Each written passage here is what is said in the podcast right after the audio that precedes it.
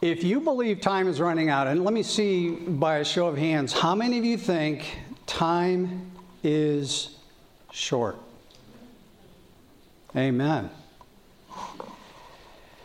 If you believe time is out, go therefore and make disciples. That's our commission. Amen? Amen? We heard about the commission last night. We heard about calling. So I would ask the question this morning who are called to make disciples? All right, let's take a moment to pray. Father in heaven, we're thankful to be here. We ask for your blessings. We pray for your spirit. We ask that uh, you would help me not to be a hindrance to anyone learning. Uh, we pray that uh, everyone would hear your voice, is our prayer in Jesus' name. Amen. Amen. So, who are called to make disciples? The Savior's commission to the disciples included what? All the believers all the believers. It includes all believers in Christ to the end of time. It's a fatal mistake to suppose that the work of saving souls depends alone on the ordained minister. All to whom the heavenly inspiration has come are put in trust with the gospel. All who receive the life of Christ are ordained to work for the salvation of their fellow men. For this work, the church was established, and all who take upon themselves its sacred vows are thereby pledged to be co workers with Christ. You have been identified by your various church congregations as having sp- the spiritual gift of leadership, spiritual leadership, right? So you are definitely called to be workers with Christ. Amen? Amen? I believe that you all believe that, or you wouldn't be here, right? We're all ministers. And interestingly, in all parts of the church where the membership views themselves in that capacity, the church is growing very rapidly. 60% of the baptisms in the Philippines are the result of the work of the laity.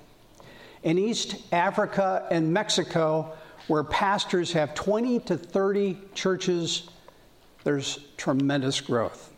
Worldwide, as the pastor to member ratio increases, the growth rate drops. Look at this slide. That's very telling, isn't it? 12% growth in areas that are really short of pastors. Now, of course, there could be other things going on to explain this. But there's probably some evidence here in the numbers that when people see themselves as responsible for God's work, rather than as their pastor as bearing the responsibility, it results in rapid church growth. So, would you like to know how to double your church's membership? Let me ask you this question. If you had the opportunity in your church to hire an evangelist that could convert a thousand people in a day, or have one person that did some Bible studies and had one convert a year, but that convert went out and also got another convert the next year, what do you think would be the most effective method? This chart shows that after a period of time, look at the 23rd year. The second approach wins out. And by the 26th year, the second approach has seven times the effectiveness. We want to be on God's plan always. Amen? Amen? This is God's plan for us to be out working for Him. Now, there is a learning curve. I like this text here, and it means more than just learning curve, but cast your bread upon the waters, for you will find it after many days. Give a serving to seven and also to eight, for you don't know what evil will be on the earth. If the clouds are full of rain, they empty themselves upon the earth and if a tree falls to the south or the north, In the place where the tree falls, there it shall lie. He who observes the wind will not sow, and he who regards the clouds will not reap. As you do not know what is the way of the wind, or how the bones grow in the womb of her who is with child, so you do not know the works of God who makes everything. In the morning sow your seed, and in the evening do not withhold your hand, for you do not know which will prosper, either this or that, or whether both alike will be good. Can you see soul winning in that text? Yeah. yeah. Amen. Behold, I will send for many fishers, says Jeremiah 16 16, saith the Lord, and they will fish them. And after that, I will send for many hunters, and they shall hunt them from every mountain, from every hill, and out of the holes of the rocks. So God's call is for each of us. Now, giving a Bible study isn't the only way for us to heed God's call, right? Some people have more of the gift of teaching than others, right? One of the benefits of the belief that traditional public evangelism doesn't work anymore is that people have been experimenting with a lot of other kinds of things. That's been a benefit, but I'm here to tell you this morning that public evangelism still works. Amazing Facts Ministry is built largely upon the idea that, that it still works. And I know it works. We, uh, at, when I was at Amazing Facts, we evaluated evangelists' effectiveness based upon the baptism rate of the opening night's non Adventist attendance. And if it wasn't at least 20%, we figured, well, this person needs some more training or something's going on. So the, uh, the idea that public evangelism and uh, personal evangelism, like doing Bible studies, it may sound old fashioned, but it works. It indeed works. Now, I'll claim something that maybe some of you don't believe here, but I hope you'll believe it by the end of this seminar. I believe that every single one of you can give a Bible study. Amen. I believe that whether you're highly gifted with the with the spiritual gift of teaching or not, you can still give a Bible study. Today, we really have very few excuses because most of the evangelists have their tapes and their CDs and everything available, and anybody can be somebody else's friend, right? You can go in with somebody else's teaching and just be a friend with that person. So I don't think any of us um, cannot experience the joy uh, and the rewards of giving a personal Bible study. And you know, another thing I believe that I'm not even above guilting you into doing it. Even though I know guilt is not a very, very good long term motivator, but the reason why I'm, I'm willing to use even guilt is because if you experience it, it will become a lifetime passion. So even when the guilt quits being the motivator, your motivator will be, I just love doing this. And that's a motivator. Your love for Jesus spreads to a love for other people, and He gives you a, a passion for it, and He gives you a burden for the lost that you only get by participating in His joy. Well, what happens when we don't heed the call? Remember, I said I'm not above guilt? Here's the guilt part, and then we'll be done with the guilt. When professed Christians feel no burden to enlighten those in darkness, when they cease to impart grace and knowledge, they become what? Less discerning, they lose the appreciation of the richness of the heavenly endowment. Because of neglected opportunities and abuse of privileges, the members of these churches are what? They're not growing in grace and in the abundance of our Lord and Savior Jesus Christ. 2 Peter 3:18 referenced. Therefore they are what? Weak in faith, deficient in knowledge, and children in experience. They're not rooted and grounded in the truth. If they remain thus, the many delusions of the last days will surely deceive them, for they will have no spiritual eyesight to distinguish truth from error. So, what happens when we don't witness? It's a long list of things that we probably can identify as problems in some of our churches, right? But let's turn it around the other way. What happens when we do witness? Look at this list. We gain discernment. We appreciate the riches of heaven. We grow in grace and knowledge of Christ. We're strengthened in our faith. We gain spiritual knowledge. We become more mature in experience. We become rooted and grounded in truth. We're protected from the delusions of the last days, and we gain spiritual eyesight to distinguish truth from error. But most of all, we participate in the joy of Jesus.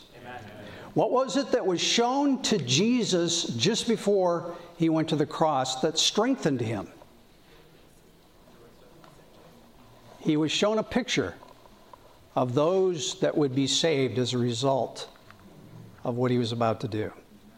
So we share in the joy of Jesus, and you will develop friendships, lifetime friendships, that will be closer and more endearing, perhaps, and more, more precious and treasured than maybe you've ever experienced before. That's a pretty good list, isn't it? Pretty good incentive. So, why aren't we as a church, now I'm not identifying, I'm not saying we here as an audience, uh, many of you may be giving Bible studies. In fact, let, let me see, how many of you currently have an active Bible study with a non Adventist? Would you raise your hand?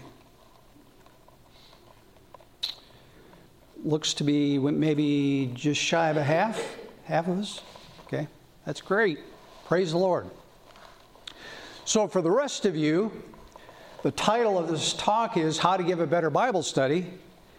If you could just be talked into giving a Bible study, then there you have it. There's a better Bible study, right? So, why aren't we fulfilling the commission, heeding the call? Well, I think for a lot of people, it's fear. It's fear. What are we afraid of? Well, rejection, that's not pleasant, is it? Anyone here, raise your hand if you like being rejected. There's not a hand. No one likes rejection. Being made to look foolish. That's not very pleasant either. Ridicule. Afraid of what other people might think. Maybe we're afraid of shortchanging the cause of Christ. Or maybe the thinking is, I don't really have anything to offer.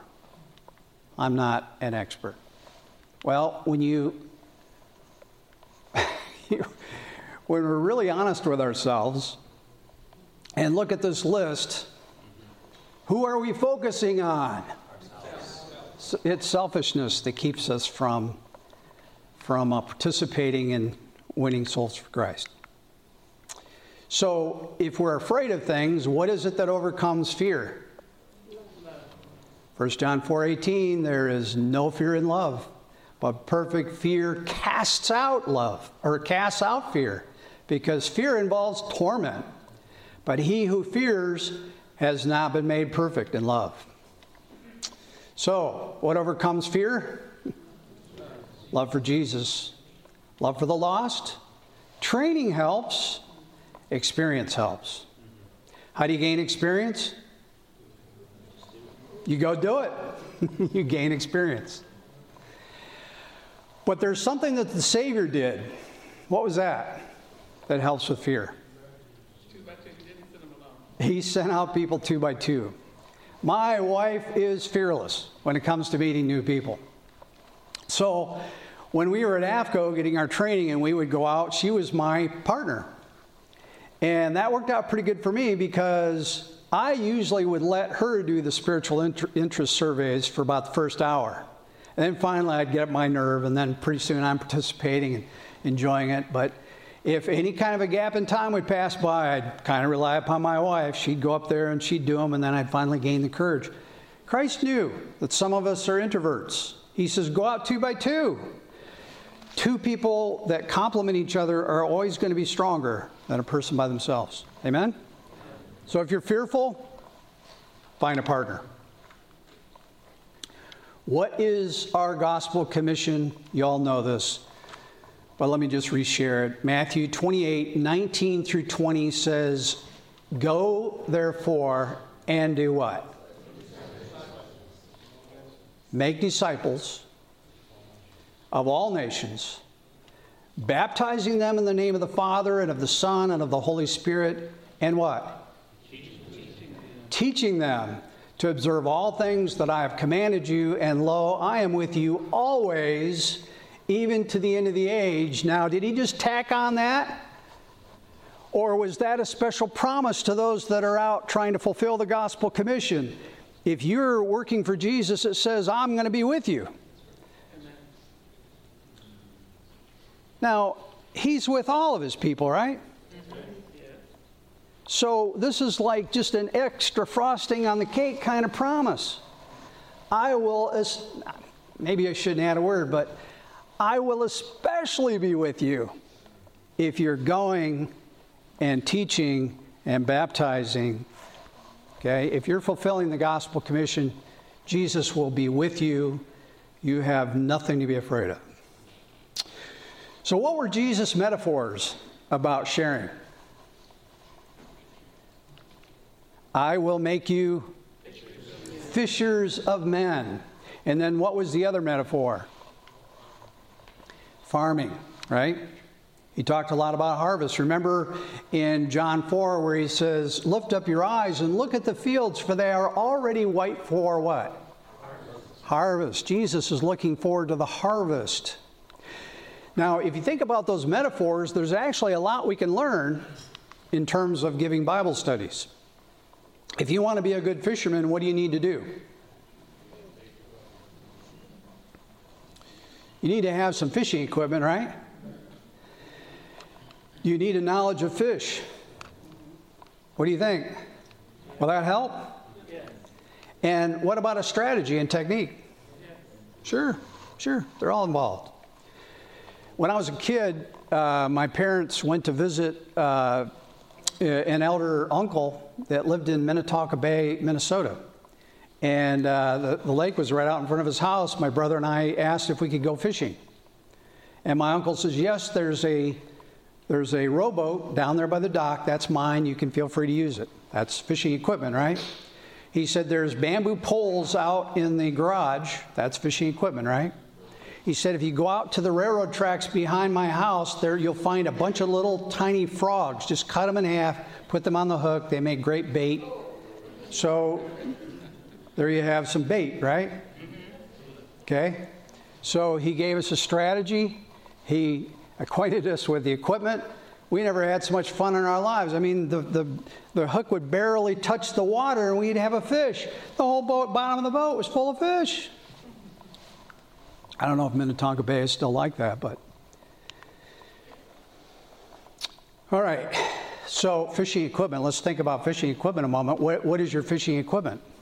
What do you need? Well, you need some kind of Bible study, right? Okay.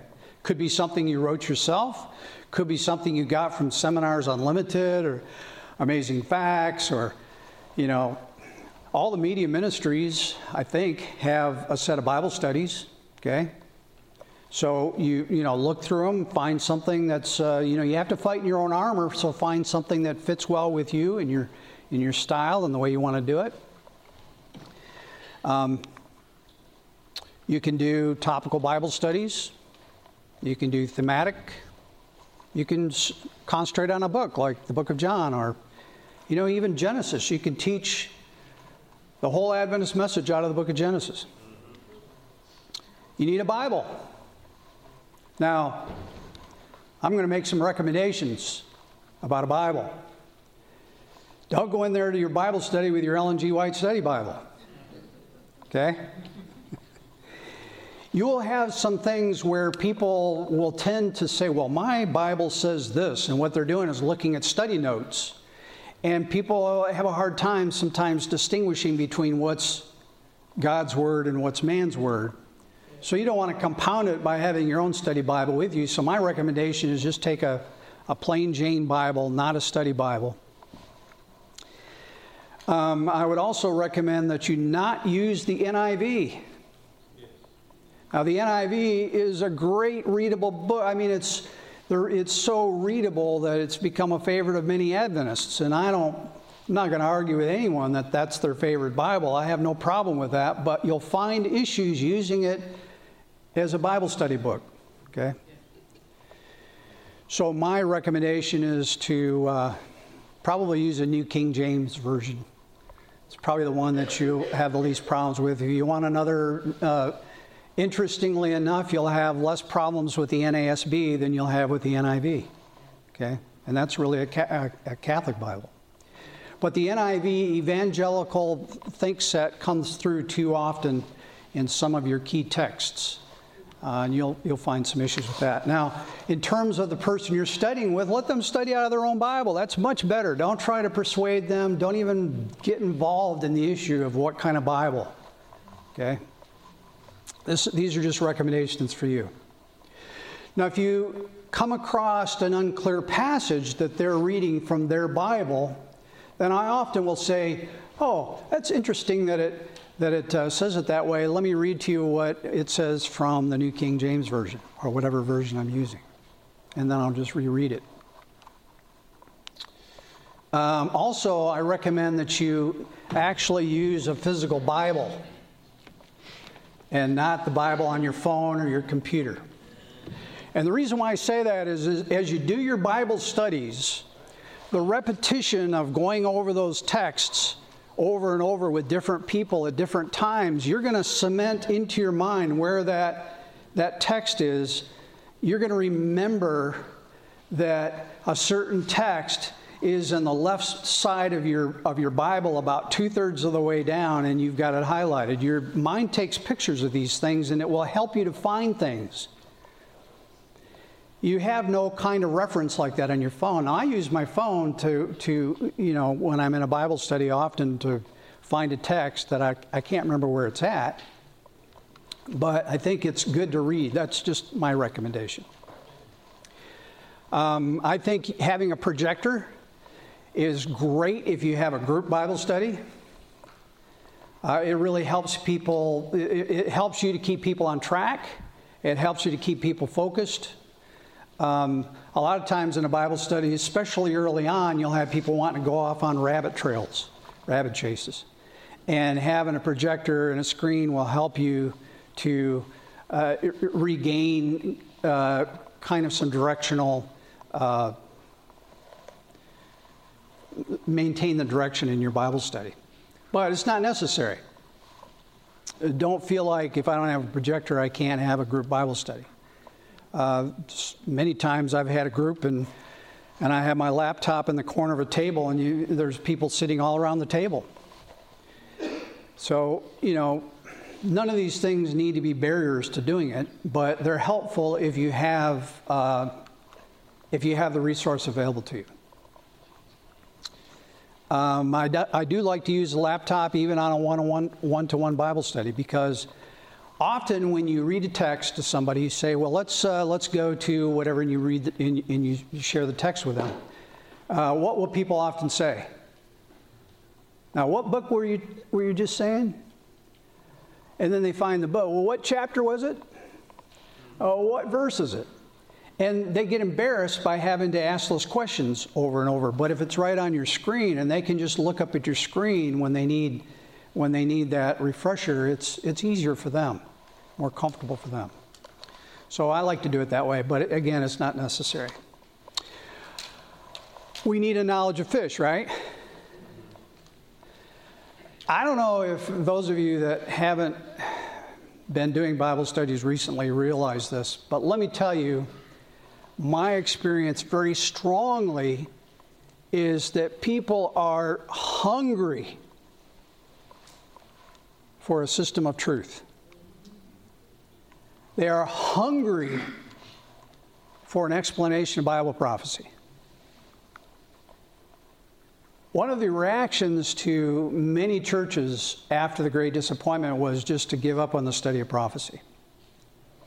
And then what little there is out there, there's all kinds of different definitions. So, so many people just think it's all a bunch of opinions. And so when they see a system of truth that's based completely upon the Bible that makes sense to them, that has a powerful appeal. And people are hungry for that. Many Christians don't know really what they believe or why they believe it. Their ideas have been assembled kind of cafeteria style. Well, this is something my parents believed. I've not found any reason to disbelieve it, so yeah, I believe that.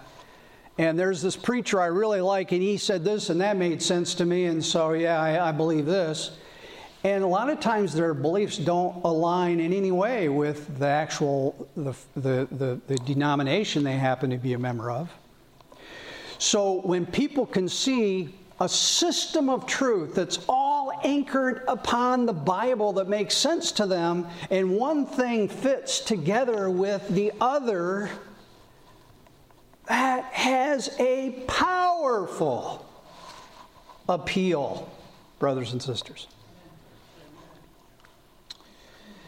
And as a result of that, they will compliment you profusely. They'll say, You have so much knowledge.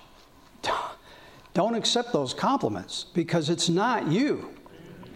God has gifted us with extraordinary light.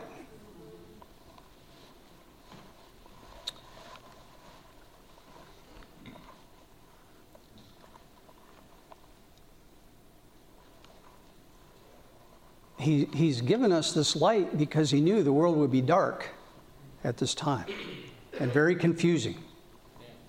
And a lot of people convinced, like Pilate was, well, who can really know what truth is? So, what do fish like to eat? Where do they, when do they eat? Where do they hide? What are they attracted to? What do they need? We can apply all that stuff to learning about giving Bible studies. Amen? Uh, do we fish from the shore or a boat? What time of day to fish? The type of bait, the depth of the bait, the setting the hook, the landing of the fish. Anyone can do it, but there is a place for training and time to gain some experience. The training and experience helps you to refine your strategy and your techniques and makes you a better tool in the hands of God. What about farming? It was amazing to me how often this would come up in strategy planning at Amazing Facts. Because we all learn to ask the question well, is this idea, is this seed sowing? Or is this idea related to harvesting? Okay? Now, if you go out and you're just passing out some literature door to door, what would that be? Sowing. If somebody asks you a very specific question, but in the way that they asked it, you know you're not going to engage them in a whole topical series of Bible studies, but you were able to get them involved in, well, let's see what the Bible has to say about that, and you had a one on one Bible study with them. What are you doing? Seed sowing, right? There's some Bible studies that that's your only objective, sowing seed. There's others that you know that, well, the fruit is ripe, and the objective is to lead them into the full light of truth. So, with sowing, you're preparing the soil, you're sowing the seed, the Holy Spirit waters the seed, there's weeding and there's cultivating. And then with the harvest, when do you harvest? When the fruit is what? When it's ripe. So there's this idea of bringing in the harvest. And then when the harvest is in, what still needs to happen? You have to protect the harvest. Brothers and sisters, it's my belief that as a church, we're pretty good about evangelism, but maybe not so good about the idea of protecting the harvest. I don't know how many of you have shared the experience that I've had where you work with somebody for a year and a half and they decide to completely embrace the truth and they're baptized, and you come into potluck and they're sitting all by themselves in a corner. Maybe we're not so good about protecting the harvest. Okay, we consider ourselves friendly, but all, we have to remember that those people left their whole social system behind. They're now in a completely new environment. And what do they need more than anything else? Friendship. Friendship. That's right. Studies bear that out very strongly. All right, so I I think I invented this word. I don't know. Maybe I didn't. Maybe I saw it somewhere. Discipleology, what does that mean? What's ology? When you tack ology onto the end of the word, what does that mean? The study of the study of making disciples. Discipleology. What do you think? The science of making disciples for Jesus. So, how did Jesus make disciples? This is an oft quoted passage from the ministry of healing. Christ's method alone will give true success in reaching the people. The Savior did what? He mingled with men as one who desired their good. He showed his sympathy for them. He ministered to their needs and what? Won their confidence. Only then did he say, What? follow me. There's a prescription for us to follow. Amen? Amen? Now, think about how health evangelism follows this method, right? This is why it's commended to us as being a right arm for being able to propagate the three angels' messages. So it's a method that opens doors, wins confidence, shows people you're interested and you care about them. Okay, Jesus' method alone, he mingled, he showed people he desired their good, he showed sympathy. He ministered to their needs. He won their confidence. And then he said, Follow me. So, what do you think would be a good plan for doing a Bible study based upon this method? My thinking is you share the things that you're in agreement with with the person you're studying with until you've won their confidence until you have a close friendship with them. Amen? Amen. Do you think that would be a good strategy? Indeed. Now, what is our mission as a church?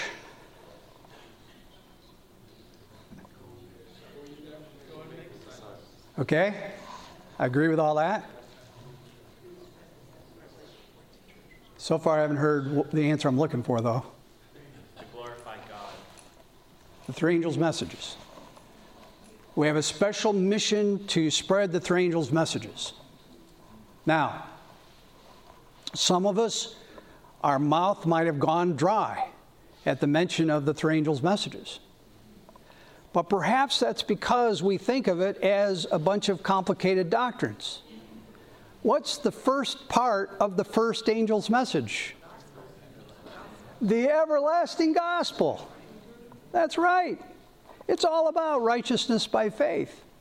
And it's the first part of the first message for a good reason. Because until somebody understands that, there's no point in what? Doing anything else. That's right, sister. That's right. There's no point. The everlasting gospel, the three angels' messages are all about righteousness by faith. Now, none of us like to fail, right? So, what I did is I made a list of everything I could think of that has caused failure to me in the past or that I saw uh, cause failure in other people. Um, One would be going for the head. What do I mean by that? Because later on I'm going to say you should appeal to the intelligence of your listeners. it sounds like a conflict. So, why do I say going for the head? Because, in my experience, in the past, many times I thought the Adventist system of truth is so beautiful that if they only saw it, they couldn't help but believe. What's the fallacy? I was focused on communicating truth and not so much on first developing the relationship. That's right. That's right. Going for the head. That's what I mean by going for the head. I want to be right. Arguing. Now, if you argue, who's in charge? I am. I just failed at being a tool for the Holy Spirit if I'm caught up in an argument, right? You will accomplish nothing with arguing. Don't do it. I want to make somebody into somebody like me. Ever seen that happen? uh, inaction, lack of follow through, not taking it seriously. Now, one of the things I'm going to recommend is do not cancel on your Bible studies. Plan your personal schedule around that appointment. You made a commitment to that person. Do not cancel unless it's your funeral. Do not cancel. They'll cancel often enough. Lack of prayer, lack of preparation. Boy, have I seen this one. If I'm coming up on something that I know I have to say something, I, feel like I need to say something this week to this person. What should I be doing all that week before that Bible study? I should be in prayer. I should be soliciting the prayers of other people. Amen? Pray, pray, pray, pray. You can't pray for that person enough. Too much too soon. when I was at AFCOE, uh, we would, uh, before going out two by, two by two and finding Bible study leads and then starting Bible studies, uh, then we would come back afterwards and we'd share our experiences. And what a joy it is to hear other people's uh, faith sharing experiences. Hearing how people have come to Christ or how they've embraced something new or whatever, it's just, it's, it's thrilling to hear. But I remember in one of the, uh, one of those uh, uh, testimony kind of things that we did, there were a group of, of two young guys, and they came back and they says, "Yeah, we did a five-hour Bible study. We went through this and this and this and this and this." How long do you think that Bible study lasted? Not very long. Too much, too soon is an issue, and we'll come back to that later. The plan of Christ's teaching should be ours. He was plain and simple, striking directly at the root of the matter and the minds of all were met. Gospel workers, page 376. So, discipleology, since the first thing we need to do is what? Is win hearts, then maybe it would be helpful for us to spend a little time thinking about how to do that. First thing, agree with people whenever you can. Sometimes there's a temptation when people say things to feel a need to correct it. But that doesn't follow this mantra of agreeing with people whenever you can, right? Maybe the rapture will happen soon. Well, uh, you know, here's what the Bible has to say about that. No, agree with people in whatever way you can. You know, naturally, it's the great Christian hope, Christ's return. We're all looking forward to that. Isn't that, won't, won't that be a wonderful day? You have that belief in common with them, right? Share what you have in common with them early on. Don't disagree because that tends to be disagreeable. I'm so thankful that mom is in heaven now. What can you say about that? I'm so thankful mom and is in heaven now. It's the great Christian hope to meet our loved ones again in the presence of Jesus, right? There's lots of things we can say that, that puts us more in agreement with them than into disagreement with them, right? Okay? Don't win debates, win what? Friends. Evangelism 141 agree with the people on every point where you can consistently do so. Let them see that you love their souls and want to be in harmony with them as far as possible. Give approval whenever you can. Did Jesus do that? He did. So, giving approval is following Jesus' method. What she has done will be told in memory of her, Jesus said. Oh, woman, great is your faith, Jesus said. You could say, You ask great questions. I love how deep and considerate you are. There's all kinds of things that you can say, but of course, be sincere. People have a pretty good sniffer for detecting insincerity.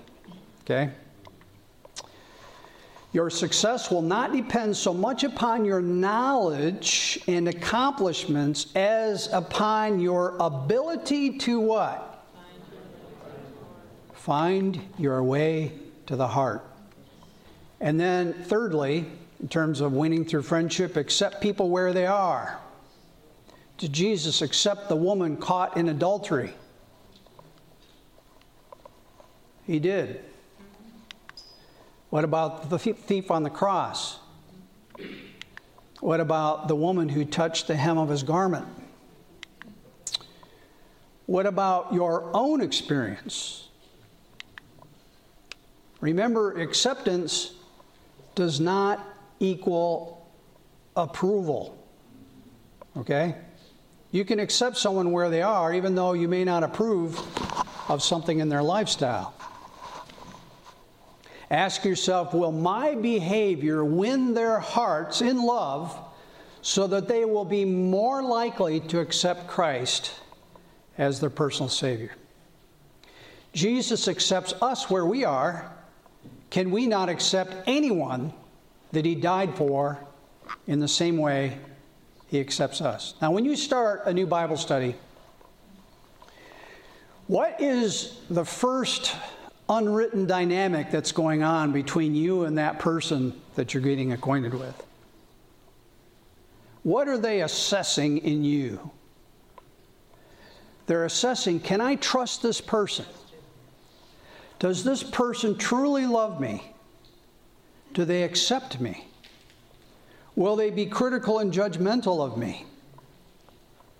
They want to feel safe, okay? Your job in the beginning is to do that, is to build that trust. That's part of that idea of winning their confidence.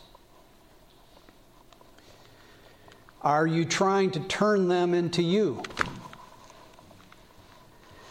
And remember, the goal isn't necessarily to move everyone to the end of a scale. Think of people as somewhere on a, uh, a spiritual scale of zero spiritual interest to maybe a 10.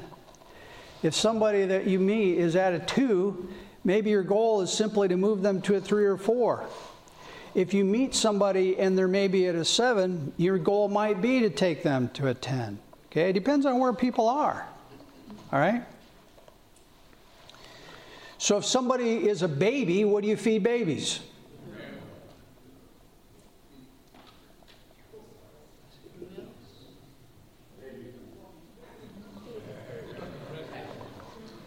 That's right. I just paused because I wanted us to let that sink in a little bit. Because often there's a distance between here and here, or between here and what we actually do. Okay? So we all, well, that makes sense. If somebody's a baby Christian, you don't feed them adult Christian food, right? You feed them baby food. People that are drug addicts and alcoholics, it's hard for brains uh, to absorb a lot of stuff. Meet them where they are. Just try to move them to a higher point on the spiritual scale. It might be your only objective with them, right? It might simply be seed sowing. You're not looking for a harvest with that person, perhaps. Okay? Babies need milk. And remember this it's important what we say, how we say it, and when we say it. Okay? There's three common errors in that respect. We can say the right word in the right way at the wrong time, the right word in the wrong way at the right time, or the wrong word in the right way at the right time. I had to read that or I would have been thoroughly confused. So it's important what we say, how we say it, what we're saying between the lines, and when we say it. So we establish a common bond with the other person by showing concern for them. Now, can you show concern for them by never allowing them to talk? All right. You look at the person as a human being, not as your witnessing project. Right? and then you discover the other person's interests. Now, you can do that. This is why I like to do Bible studies in the other person's home. Because if you look around their home, you're going to find a lot about that person and what their interests are just by looking around at what's on the walls and what's in their bookshelf and, and so forth. So, the next part of discipleology is teaching them to observe all things. Now, I want to talk a little bit about, I'm sorry? I was just saying it's all. Okay. I want to talk a little bit about the type of Bible studies. Now, you know what a drop off Bible study is? This is where you can't get somebody to invite you into their home or they won't come into your home, uh, but yet they seem a little bit open. So you, you, you know, you kind of do the best thing you can and you drop off a Bible study. Now, I've done, I'm guessing, hundreds, I don't know, maybe thousands. I've done lots of drop off Bible studies, and I've never seen any fruit from it. Granted, it's seed sowing, and I pray for those seeds. The Holy Spirit will water them, but I've never seen any results. But from a sit down Bible study, there's a percentage of the time that's very predictable that that person's going to go all the way and they're going to be baptized and you're going to be sitting next to them and you're going to help them learn how to do Bible study with somebody else. Okay? Sit down Bible studies are far more powerful. But why? Why does a drop off Bible study not produce much fruit? All right, you guys got it. It's the relationship that's missing. So if you're doing a drop down uh, a drop off Bible study, what your goal is is to try to get acquainted with that person. Okay? Maybe you say, hey, this next lesson is really exciting. I love this next lesson. Can we do it together? Okay? And then you watch the video together or whatever. Okay, drop off Bible studies. They can be written, video. Um, at one point, I thought, oh, I need to ramp up these the effectiveness of drop off Bible studies, and I was doing drop off, you know, written ones, and I thought, well, I'm going to make copies of Millennium of Prophecy. I had copy up the wazoo, and I was handing those things out, and I thought, oh, this is going to change it all. It didn't. Sit down Bible studies is obviously what I recommend. Groups. Now, groups are pretty cool because the time that you spend might you might have a limited amount of time to spend doing Bible studies. And doesn't it make sense to leverage that time by saying, well, would I rather study, use that time with one person or with five people? It just has a natural appeal, right? But understand there's some particular dynamics that you need to be aware of with, with the difference between the two. In a one on one sit down Bible study, it's a lot easier for you to figure out when somebody's convicted over something. It's a lot easier for you to figure out when they're understanding and when they're not understanding. It's a lot easier for you to figure out this whole pressure release tactic, okay? All these things are much easier in the, in the dynamic of a one to one Bible study. And here's another thing in a one to one, maybe every three or four texts, the person just can't find the text. It takes a long time, okay? But one on one, you multiply that times the number of texts you're going through in a Bible study. Maybe you've added a few minutes. But when you've got a group, you've got five people, and each of those five, every third text, they have a hard time finding it. They're a lot longer Bible studies. So you either need to take more time for them, or you need to reduce the number of texts, or you need to put some of the text on the screen, or whatever. And by the way, I like people to look up their, the text in their own Bible and read it in the Bible study. To me, that's more powerful. Okay, but in a group Bible study, often I resort to putting the text on a slide. I have the person still read it, but it's on the slide. It saves a whole lot of time when you're waiting for five people to look up something as opposed to one person to look up something. And if you get to bigger groups like 10, forget it. You got to have almost every text on screen. Okay? So those are some tips for sit down versus group. But there's also some beautiful dynamics in the group experience as well. Sometimes people in the group, maybe it's somebody that you are having a you know, you're struggling a little bit with really syncing with that person, but they just jive with somebody that's sitting next to them in the group. And so they help each other through the process because it's the relationships that help people through difficult uh, difficulties in the Bible study. And then there can be the seminar style Bible study. I know some of you uh, have conducted seminars. Now, in terms of type of sit down studies, it can be a video, a fill in the blank written type thing, uh, a Bible marking. Um, I like to do PowerPoint. I like to do a question and answer thing where you ask a question and then you display a text. Well, this is where we'll find the answer to this question. And you go to the text and you talk about it a little bit, explain it, go to the next question. I think it's really powerful answering difficult questions. well, one way to handle that is well, what do you think about that? Very often, what I found, early on, I thought I always had to answer every question.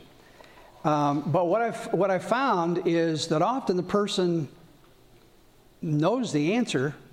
Maybe they're not sure of it, or maybe they're testing you or whatever, but it often works really well to just say, Well, what do you think is the answer to that? I think that's a pretty powerful response. Um, sometimes people will ask you questions that, man, you just, you just don't want to get into them right now. It may be the first time you've studied with somebody and they're asking you about tongues or the rapture or who's the Antichrist or whatever, and you know, what, how do you deal with that? Well, one, one thing that I usually do is I say, you know, there, there's a study coming up on that. Is it okay if we wait till we come to that study? And most of the time, people accept that. Now, occasionally, someone doesn't. There was a Mrs. G I studied with, and she had one thing on her mind. She wanted to know about the Sabbath. And, you know, I, I said, well, we got to study on that. Let's do these other studies first. And she only studied twice. She dropped out because I wasn't listening. She was determined. That's what she wanted to start a study with. Because I didn't do it, I, I lost the study. How do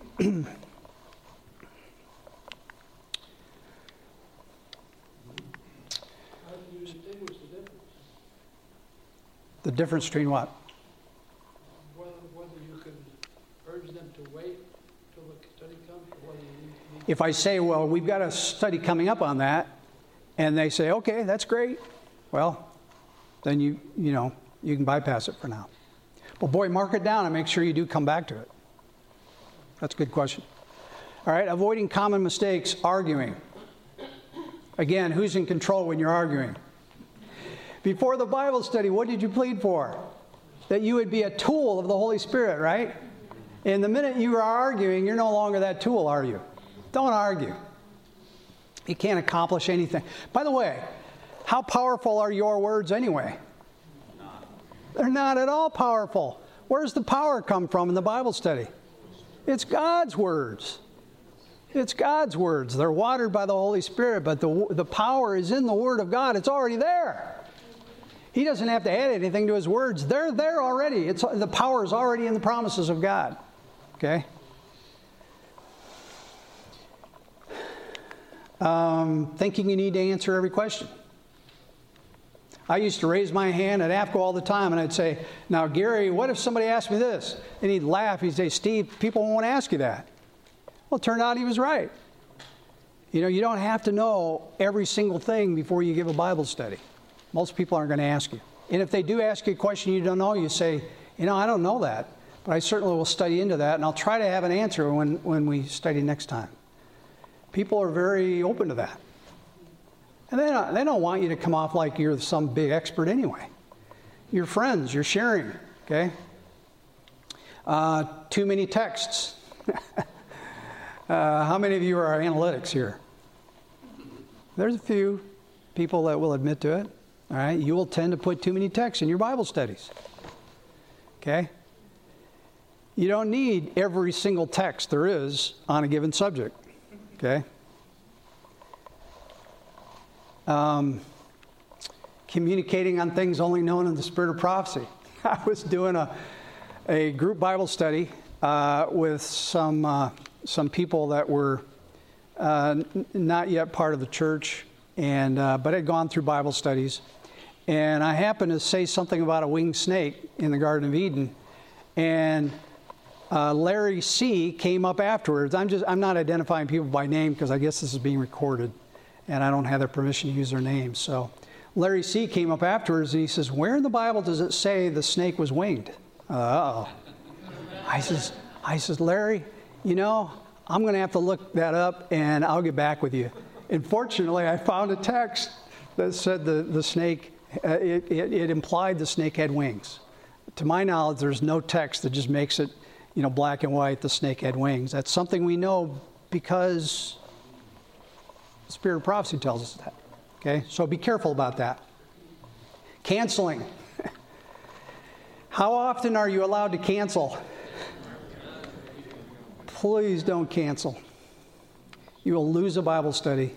You will lo- Satan is looking for every opportunity to head this thing off. And you just gave him one by canceling a Bible study. Try your best to never cancel. And that's really difficult when, you when a Bible study crosses over the holidays, okay? Because between Thanksgiving and New Year's, there's so many things going on, there's so many obstacles. Um, but try not to, to cancel if you can all avoid it. Getting into controversial subjects too, too early. Before that person trusts you, you want to avoid, like the plague, anything that's going to be a test for them. Okay? Until they trust you. Until they've come to understand that nothing you say hangs on one text. In fact, I make a practice if we read something and somebody says, you know, I don't really see that in the text. I'll say, okay, well, let's see if we can find that same idea somewhere else and just go to another text. Don't argue with somebody about whether something's in a text or not. Okay? And after a while, they'll quit challenging you because, and when they do, then you realize they trust you. Okay? They trust this process that you're building foundations and understanding of truth systematically, and everything is built upon the Bible. Nothing is personal uh, opinion, nothing is outside of Bible inspiration. Uh, don't argue about a proof text. I just said that. If they don't agree with a text, just go to another one. Don't get ahead of your studies. Now, when you first start out, you may not understand why certain things are given in, certain, in, a, in, a, in a certain order. But after you've done it for a while, you realize, well, this study is building a foundation for this study. And this study is building a foundation for this study. And this study is building a foundation for this study. So if you're jumping ahead and trying to answer somebody's question, well, do they have the foundations for them to even understand that yet? They do not. So don't, don't get ahead of yourself if you can avoid it. Truth is progressive. Don't give materials for future lessons. I have a, a, a, series of Bible studies that, that I did in collaboration with another pastor and my wife. It's called Keys of the Kingdom. It's Daniel and Revelation. But it's a kind of a unique way of doing Daniel and Revelation. Uh, we, we take a key from, from every chapter and uh, use that. And we're building a very every every lesson has a like a personal application. Um, I forgot why I started that. Don't give materials for future lessons. Every lesson has a written lesson, and I give the lesson, uh, the written lesson for the study that we just did at the end of that study. Don't give them a head. Somebody had their hand up.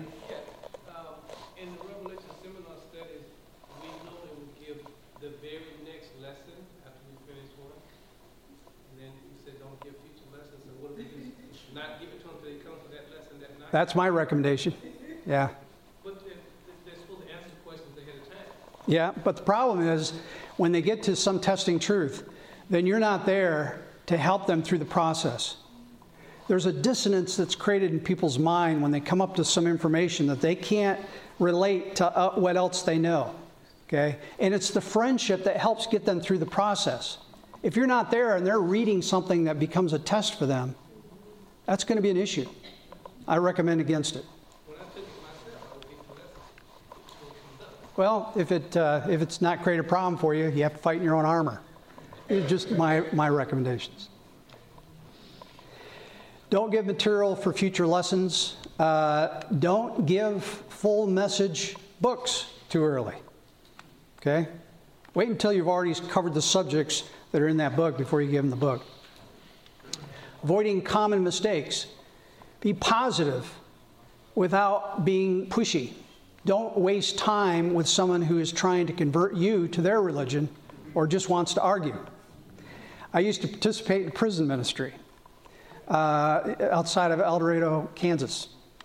And uh, what I found pretty quickly is the prisoners, they'll go to any Bible study because they don't have anything else to do.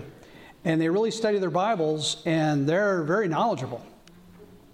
But for some of them, has nothing to do with a love for Christ. It has everything to do with them just feeling good about getting into some intellectualism kind of a thing.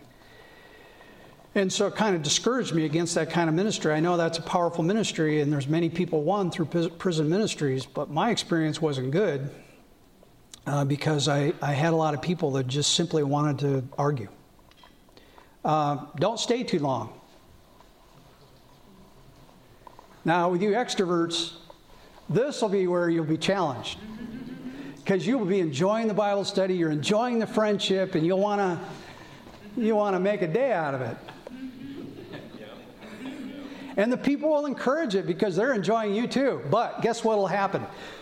The next time that they have to set aside some time for the study, they're going to say, I don't have three hours. And they'll cancel. Okay?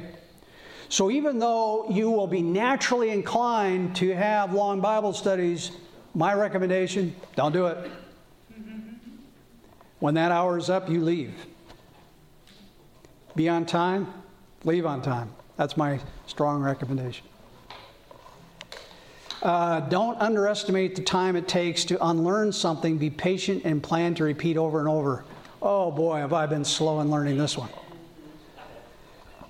I can't tell you how many times I've been tempted to think, we already studied that. What are they asking this question for? In fact, we studied it three times. Do not underestimate the, the, the, difficulty in unlearning something so that you can absorb something new. It takes time, it takes repetition, What I've found, some people really need to hear the full message three times before they really understand it. Some people more than that. Um, be positive without being pushy. I thought I did that. Somehow I went backwards. Uh, call for decisions in each Bible study. Uh, this was a challenge to me because as I was participating in the writing of the keys to the kingdom, I'm Daniel 1. Well, what's, what's the commitment there? Well, there is one. If you think hard and fast, you can come up with something they can commit to. Giving your heart to Jesus. Can they commit to that? Do they know Jesus well enough to give their heart? Whatever. You can think of all kinds of things for every single lesson. It doesn't have to be commitment to, uh, are you going to start keeping the Sabbath? I'm, I'm, not talking about that comes maybe later, but there's lots of other kinds of commitments you can ask people for. You should have a commitment for every lesson because otherwise, when you do come to something that's a testing truth and you ask for a commitment, that, well, that's out of the norm. You never asked me that before. But if they're used to you asking a commitment every single lesson, then that's not going to seem abnormal. Okay? Every single lesson ask for some kind of a decision to be made. Pressure, avoiding common mistakes, pressure. What do I mean by that? Does that mean you should never put anybody under any kind of pressure? It does not mean that, but there's a tactic of pressure and release, pressure and release, knowing how much pressure, when, they, when not to pressure them, and, and, and what it is that you're saying that could be pressure. Okay? Um, if you're constantly putting pressure on somebody, that's not friendship evangelism. and It's not going to work for most people. All right, here's a difficult one. uh, knowing when to quit. Now, what do I, what I mean, I don't mean quit an individual study, but I mean quit doing a Bible study with a person. How do you know when to do that? I don't know when to do that. I've struggled with that. David L I thought was a big waste of my time because he was way out away from all. This was when I was working as a Bible worker, and I had 30 to 32 Bible studies a week. And uh, David L. lived way up north of, of Wichita. And uh, took me a long time to get there, and then he was constantly falling asleep. It got to where we would go out and walk down the road with, the, with our Bibles, doing the Bible study, with my thinking, well, I can't fall asleep while he's walking. This guy was so frustrating. And then he was uh, uh, somewhat disabled and he didn't he wasn't employed during the day. And so he was studying with everybody that would study with him. And he would get confused as to who was teaching what. He'd say well you told me that. No dave that, that wasn't me.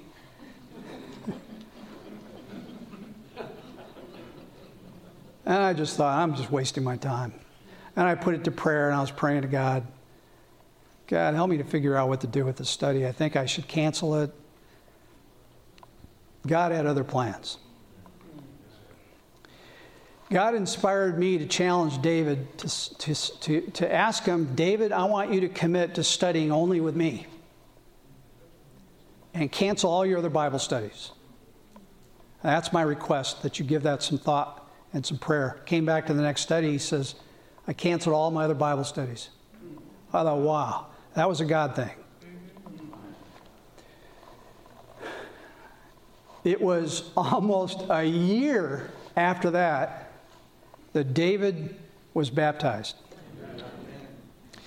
Later on, his wife was baptized. And I was talking to David at church one day, and he says, Yeah, he says, uh, there's this good friend of mine, uh, Larry C. He, he has a air, he's the, he's the the C air conditioning business here in Wichita. I mean, this guy is influential and wealthy, he knows everybody. And so I gave him the 27 Fundamental Doctrines book. Ah, it's not the book I would have chosen, but, but Larry C. and his wife and two daughters were baptized. Larry C. went out, he was really active with giving Bible studies. He was giving Bible studies to his employees, many of whom were baptized. he started a ministry there in, in, in uh, I guess I'm identifying who he is by just saying where he's at and everything, but he started a ministry outside of Wichita where that was like a, a center where people that were burned out could come to and kind of get rejuvenated. And I'm thinking, God, I'm, I'm glad you knew the future because I didn't. I was going to cancel on David. So, how to know when to cancel? I would pray about it. Because many times after that, because then that's when I decided I will never cancel Bible study. But when I felt that they were a waste of time, I would pray, God, bring this Bible study to an end if this is a waste of my time. And just like that, every time, God would cause something to happen, Bible study be off the table. I just let God take care of it. That's my recommendation. We're not wise enough to know these things. Here's another recommendation do not answer questions except from the Bible.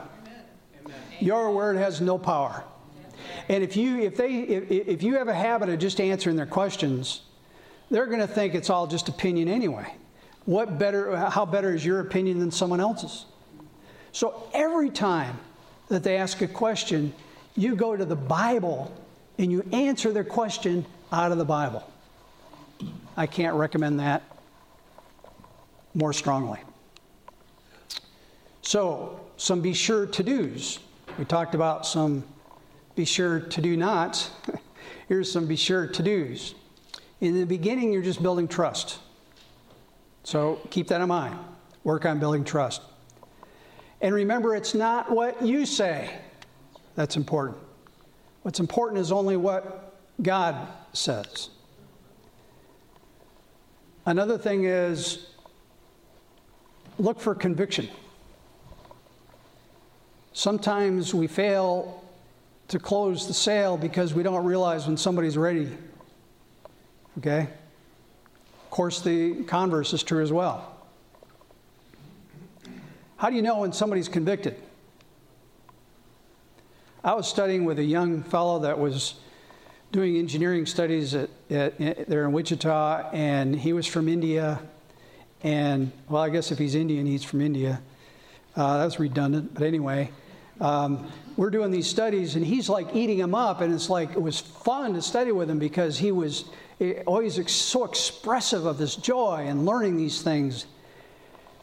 We came to the Sabbath, and all of a sudden his whole demeanor changed. Man, he is fidgeting about and he's moving around in his chair. He doesn't say a word. His expression has changed. What was I seeing there? Conviction and decision. He'd already been convicted on the Sabbath before we ever started our studies. Okay? So learn to recognize and, and, and remember to look for conviction. Review the last lesson. At the beginning of each lesson, I like to take a few minutes and review what we discussed last time, maybe stressing the key points to see if they remember anything about it. and if they, if they can't remember or, or if they're confused, don't hesitate to go back and redo that lesson. Okay? Remember, it takes a while to unlearn, it takes a while to learn something new. Um, develop a technique for staying on track.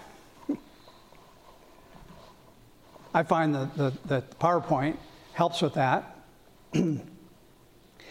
At one point, uh, when I was uh, teaching a new believers class, I actually had a picture that I made of some train tracks. and when people would start going up, uh, going off track, I'd reach over and I'd grab that picture and I'd hold that picture up. So it doesn't matter, you know, again, fight in your own armor, but find some technique, some strategy that will help to get things back on track. Um, I use the term rabbit trail. And after people study with me for a while, they'll realize well, what I'm saying is, well, that's kind of off subject. Let's get back on track. Um, begin and end on time. Appeal to the intelligence of the listener. Make practical applications in each lesson. Remember to define your terms. This is really important because most terms we use Satan has very successfully redefined in the minds of a lot of people. Think about one of the most prominent terms there is within Christianity, and that would be the word love. Now, what does love mean? It doesn't mean the same thing to every person. To some people, it equates to another word that we would call indulgence. To some people, indulgence is love. Now, to a person that has that's their new definition of love, if you start speaking of God's justice, can they reconcile love and justice together if that's how they're defining love? They cannot. Don't underestimate how strongly important this is for you to spend enough time with people that the words that you're commonly using, you realize you're on the same page about what this word means. It's astonishing how many people don't can't define gospel. It's astonishing how many different interpretations there are for what righteousness by faith means, or what baptism means, or what tongues mean. We think we know when somebody brings up the word tongues, we think we know what they're talking about, but I found I, it, it can mean different things to different people. So slow down and be sure that when you use a word that the other person is understanding the way you're using the word remember to define your terms make assignments with each lesson one assignment i make a lot especially when i'm studying with young people is uh, learn the books of the bible in order now why do i make that assignment it makes the Bible study go a lot smoother. That's one reason. But they're going to benefit from it as well. And they're really proud when they, you know, when they, they feel like they've really accomplished something when they, when they can do that. Uh, so I think that's a pretty good assignment. Another assignment is to read the, the written lesson that you just gave them, if it's your practice, to give them the lessons uh, that you just did. So don't be afraid of making assignments. Emphasize the literal interpretation. Sometimes we have a tendency to want to look at the original language and extract some additional meaning.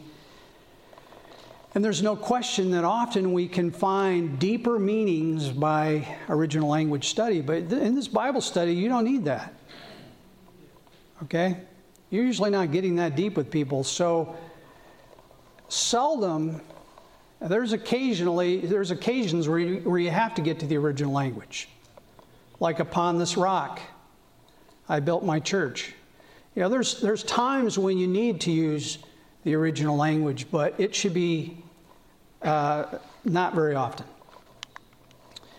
When the plain sense of Scripture makes common sense, seek no other sense.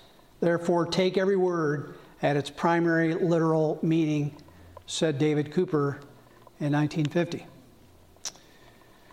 In the Great Controversy, it says similarly the language of the Bible should be explained according to its obvious meaning unless a symbol or figure is employed. And the Bible says in Isaiah 28, 8, uh, 28 verse 10, uh, switching gears a little bit, uh, about this idea of truth is progressive. What does it say there? Precept must be upon precept and just in case you didn't get it the first time, it says it again precept upon precept, line upon line. In case you still don't understand, it says it again line upon line. Here a little, there a little. What is that saying? Truth is what? Is progressive. Okay? People aren't going to learn it all at once. Be patient, go slow, the infallible rule of interpretation of Scripture is the Scripture itself. And therefore, when there is a question about the true and full sense of any Scripture, it must be searched and known by other places in Scripture that speak more plainly.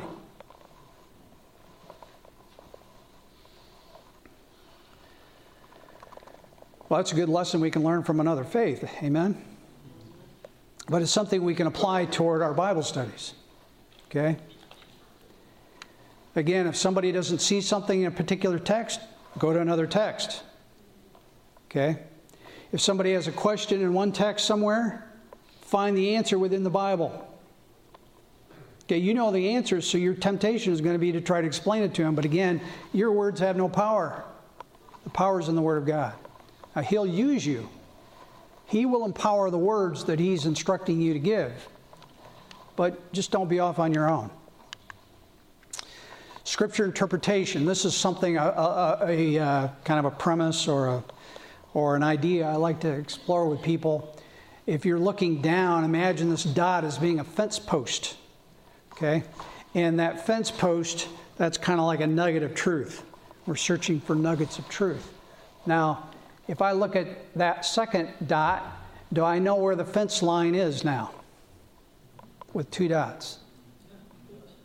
Might be tempted to think so, but I look at a third one, I think, ooh, hmm, what are we at the corner of a fence line? What's the deal? What's going on here? But when I look at an array of texts, what I find is the Bible will agree with itself. It has to if it's the Word of God, right?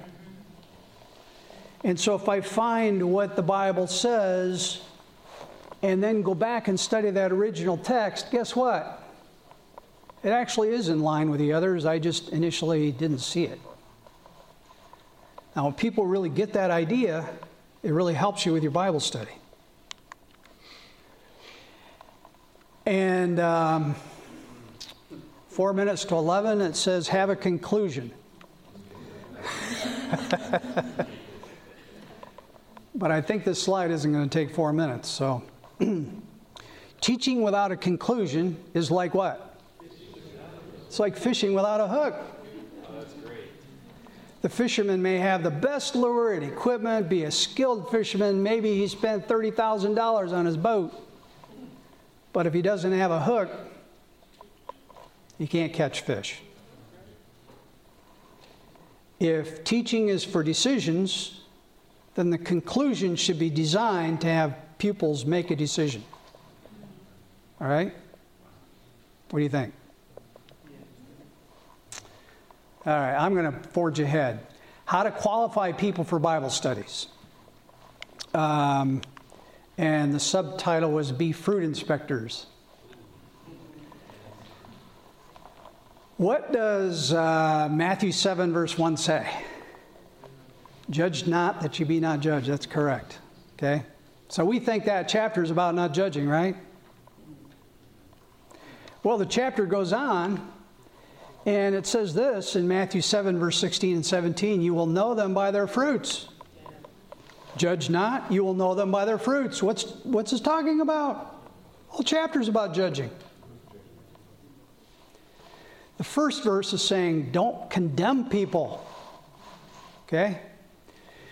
You, we can judge behavior. We know what's right and what's wrong. If somebody's behaving in a certain way, we can identify whether that's consistent with the Bible, teachings for what a Christian should be doing or not doing. We can judge that, right? But we should never condemn somebody, right?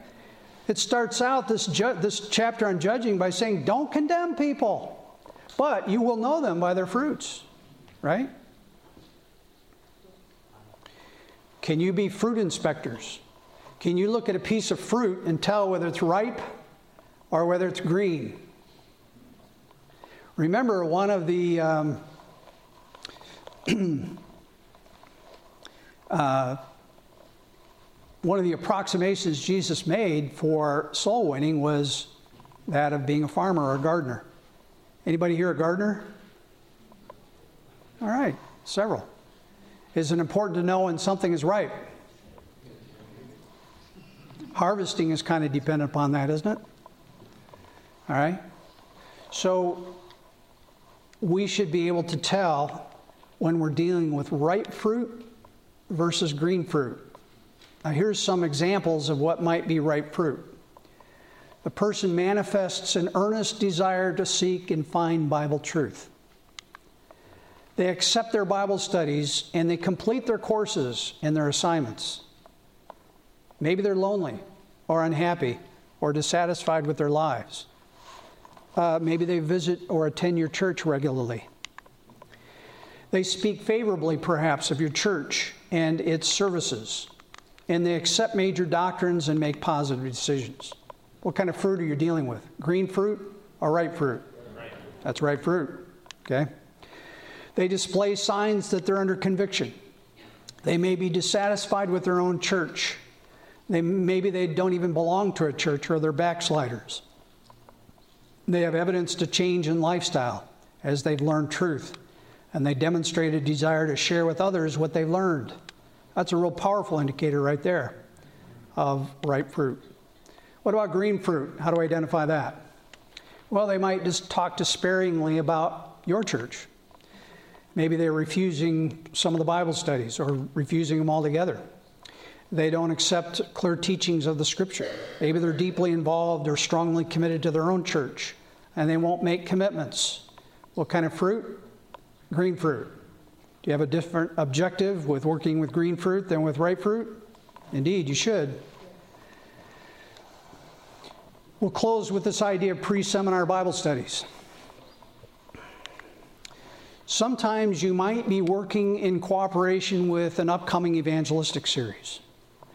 Now, I like to look at an evangelistic series as a seed sowing or a reaping event. Which? As a reaping event. So, my Bible studies then would be what? Sowing. Seed sowing. All right, good. If I'm just sowing seed, then I treat it a little bit differently than I do a normal Bible study. Okay? I make sure I don't do any testing truths before the seminar. I make sure I time the starting of the Bible studies so that only a certain number of studies are done. Because if you go wait too long, they're going to just want to continue the Bible study, continue the relationship with you, and they, they're not going to come to the seminar. Okay? So if the objective is to start a Bible study, plant some seeds, invite the person to come to the seminar, then there's a, there's a little bit of a strategy that you do for that. So you start 9 to 12 weeks before the series. You have four objectives win their friendship and confidence, lead them to Christ, lay a foundation for testing truths, and then get them to the seminar. And go with them. Sit beside them. Leverage that friendship, okay? leveraging friendship. That's a poor choice of words, right? Makes it sound like you have an objective for even have, being a friend. Don't cover testing truths. Your goal is to get them to the meeting. And then let me close by reading this from Testimonies, Volume 9, page 126. In the visions of the night, representations passed before me of a great reformatory movement among God's people. Hundreds and thousands were seen visiting families and opening before them the Word of God. The world seemed to be lightened with the heavenly influence. Let's close with prayer. Father in heaven, we pray that uh, whatever you design for each of us to learn here this morning that those things would come home to us and that we would be able to implement them.